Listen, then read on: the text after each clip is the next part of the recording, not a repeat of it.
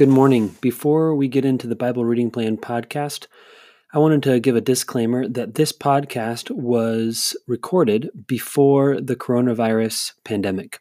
Since then, we have changed our rhythms of gathering, and any announcements during this podcast may be incorrect. So, for any announcements or logistics mentioned in this podcast, please double check against the website, victorypoint.org. Thanks. All right, here we go.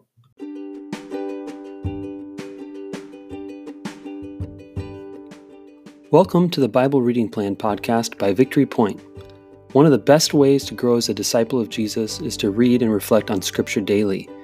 We created this podcast to guide you through our daily Bible reading plan that helps us dwell in God's Word as we grow together in listening to the Spirit.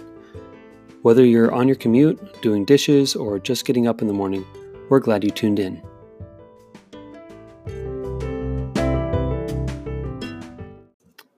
Right, good morning. Happy Tuesday. It is the 17th, and we are back. I mean, Ryan and I are still here at the same exact place to record these all at once, but um, we're back with you on Tuesday. And yesterday we talked about First Samuel and how God looks at the heart. And today we're going to be looking at Psalm 23. Um, just a quick reminder before we begin uh, there's the night of worship and prayer on March 29th and the Whitecaps game is on April 26th. So um, you can sign up for those things at the welcome table. Well, I guess you don't need to sign up for the night of worship. You just come seven o'clock. Um, all right, Ryan, you ready to dive into scripture for today? I'm ready. Okay, Psalm 23. Here we go. The Lord is my shepherd, I shall not want. He makes me lie down in green pastures. He leads me beside still waters. He restores my soul. He leads me in right paths for his name's sake. Even though I walk through the darkest valley, I fear no evil, for you are with me. Your rod and your staff, they comfort me. You prepare a table before me in the presence of my enemies. You anoint my head with oil. My cup overflows. Surely goodness and mercy shall follow me all the days of my life and I shall dwell in the house of the Lord my whole life long. So you said before we read this, you said uh, that this is a scripture passage that you internalized. Correct. Okay, so tell me about that. Yeah, I mean, it's a passage that I've always connected with. Um, I think that I've always, um, as I've really grown in my faith, I think that I've always connected with um, Christ's presence in amidst like my trouble and amidst my darkness and the comfort of a shepherd where a sheep um, is constantly looking to the shepherd as the comforter as um, the one who leads. A sheep will blindly follow the shepherd's voice. It hears um, the shepherd call out. Mm-hmm. and the sheep follows wherever um, the shepherd the, the sheep follows wherever the shepherd leads. And so i think that's a beautiful um, passage, um, and it's a beautiful kind of picture of how Christ leads me. And sheep are also prone to wander, and so I too, as a sinner, as someone who is broken, can get lost along my walk with Christ. Mm-hmm. And so, even though I know the shepherd's voice, I can still wander away, and the shepherd seeks me out. Mm-hmm. This passage was um, so, what I love about the lectionary, the, the Bible reading plan, is that the even though the scriptures are from very different places in the Bible, they read into each other and they kind of echo back and forth. We yes. call these canonical echoes. And yesterday we talked about 1 Samuel 16, where David is found as a shepherd. And this psalm is written by David, the shepherd. And he says, The Lord is my shepherd. And so I see David's heart and God's heart kind of coming together. Like this is the touch point, I feel like. Is yes. David's taking his experience as a shepherd and saying, This is how God is with me. Mm-hmm. God is just as gracious with me as I am with my sheep, and more so. Um, but it gives me a glimpse into the heart of God. Go, wow, th- this is God's heart that he was looking for in David as he crowned him king. Um, and he even says, You anoint my head with oil. and I wonder, did David write this? He must have written this after his anointing at some point. Yeah. And reflecting back through his experience and connecting the dots, saying, It's because I was out in the field tending sheep that God chose me. Mm-hmm. And that's that means that God is like a shepherd too. And he's anointed my head with oil, and my cup overflows. Literally, he's anointed my head with oil, my cup overflows. But um, I think it's something we can all um, inherit as well that anointing. Go, okay, that anointing was passed from David all the way down to Jesus, who is the anointed one, who we are now grafted into, and we receive that anointing as well. And our cup overflows. Um, so I don't know. That was one thing that that I was kind of paying attention to in this. What do you think about the "You prepare a table before me in the presence of my enemies"? Yeah, I feel like that's like a a weird, troubling passage, and I feel like there's a lot of different ways to take that. What what does it do to you when you think about being at a table in the presence of your enemies? Yeah, I think that we're um, we're called into a life that is more than just we're surrounded by um, our initial community. We're surrounded by trouble that we face. We're surrounded by um, disagreements. Um, we're surrounded by difficult um, beliefs, especially the hot topic is you know political beliefs right now that has been driving people apart.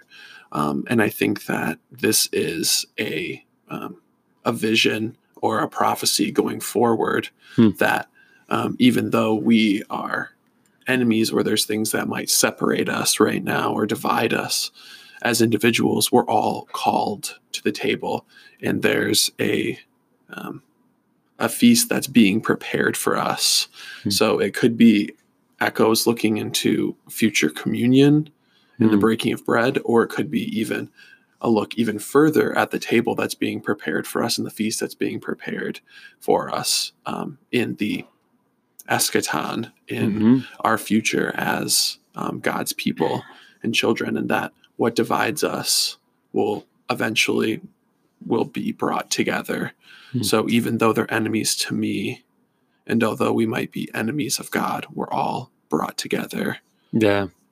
I think of Jesus the night before he was betrayed he's got he's got the crucifixion on his mind obviously he's got passover on his mind and how do i lead these people into passover but he's also looking across the table at judas as his enemy the one who's betraying him and he dwells at the table with him anyways. So there's a future aspect to that of like there's people that will someday leave us or betray us or whatever hurt us and yet we still dwell with them nonetheless. There's a present aspect to this of we are right now sitting around tables with our enemies, like you said, political or, you know, religious or whatever the divide is. God has prepared that table for us, and so we can dwell with those people in peace right now, knowing that knowing that God has overcome those divisions, and we can we don't have to be afraid of the people who are oppressing us. I think of the early church who was oppressed by the all the powers of Rome and killing them, persecuting them, and living at peace in the in the presence of their enemies. And then also a future thing, like you were saying, the eschaton, the future, the new creation, new heavens and new earth, where God is going to join us together with people who it's almost a cautionary thing be careful who you call your enemies, because someday I'm going to re- reconcile creation, and the people who you thought were your enemies may not actually end up being your enemies.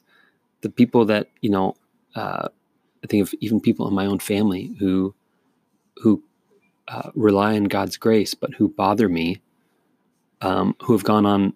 There's I'm thinking my grandfather specifically, who's gone on, and um, there's some painful things that happen in our family, and I can't be quick to judge whether he's going to be in glory with me or not. But I do know that he knew Jesus so I have to reconcile that to go, I'm going to be sitting around the table with a lot of people who were formerly my enemies, whom God has redeemed and reconciled to himself. And I have to be willing to, um, to sit around the table with them for eternity. So that softens my heart, you know. So um, I think about that too. The, the so there's the past and the present and the future aspect of preparing the table, uh, God preparing the table for us uh, with our enemies. I was thinking about that too. But I think for me, the the the final statement of this is really powerful. I think I shall dwell in the house of the Lord my whole life long, which connects to what we were just saying about the eschaton, right? And what you were talking about, finally reaching that destination where we're like sheep, we are on a journey. Mm-hmm. We're pilgrims on a journey, and where are we headed? We're headed to the house of the Lord, to dwell in the house of the Lord our whole lives long, or for eternity. And um, I see David basically saying that's the object of my desire. The object of my desire is the presence of God. I my whole being wants to be with God. Mm-hmm. And I'm willing to endure whatever it takes, the darkest valley. I'm willing to be a sheep and follow the voice because I know that that's where it's taking me. So, um, so for me, it's the it's the encouragement to let my heart's desire be for God every day.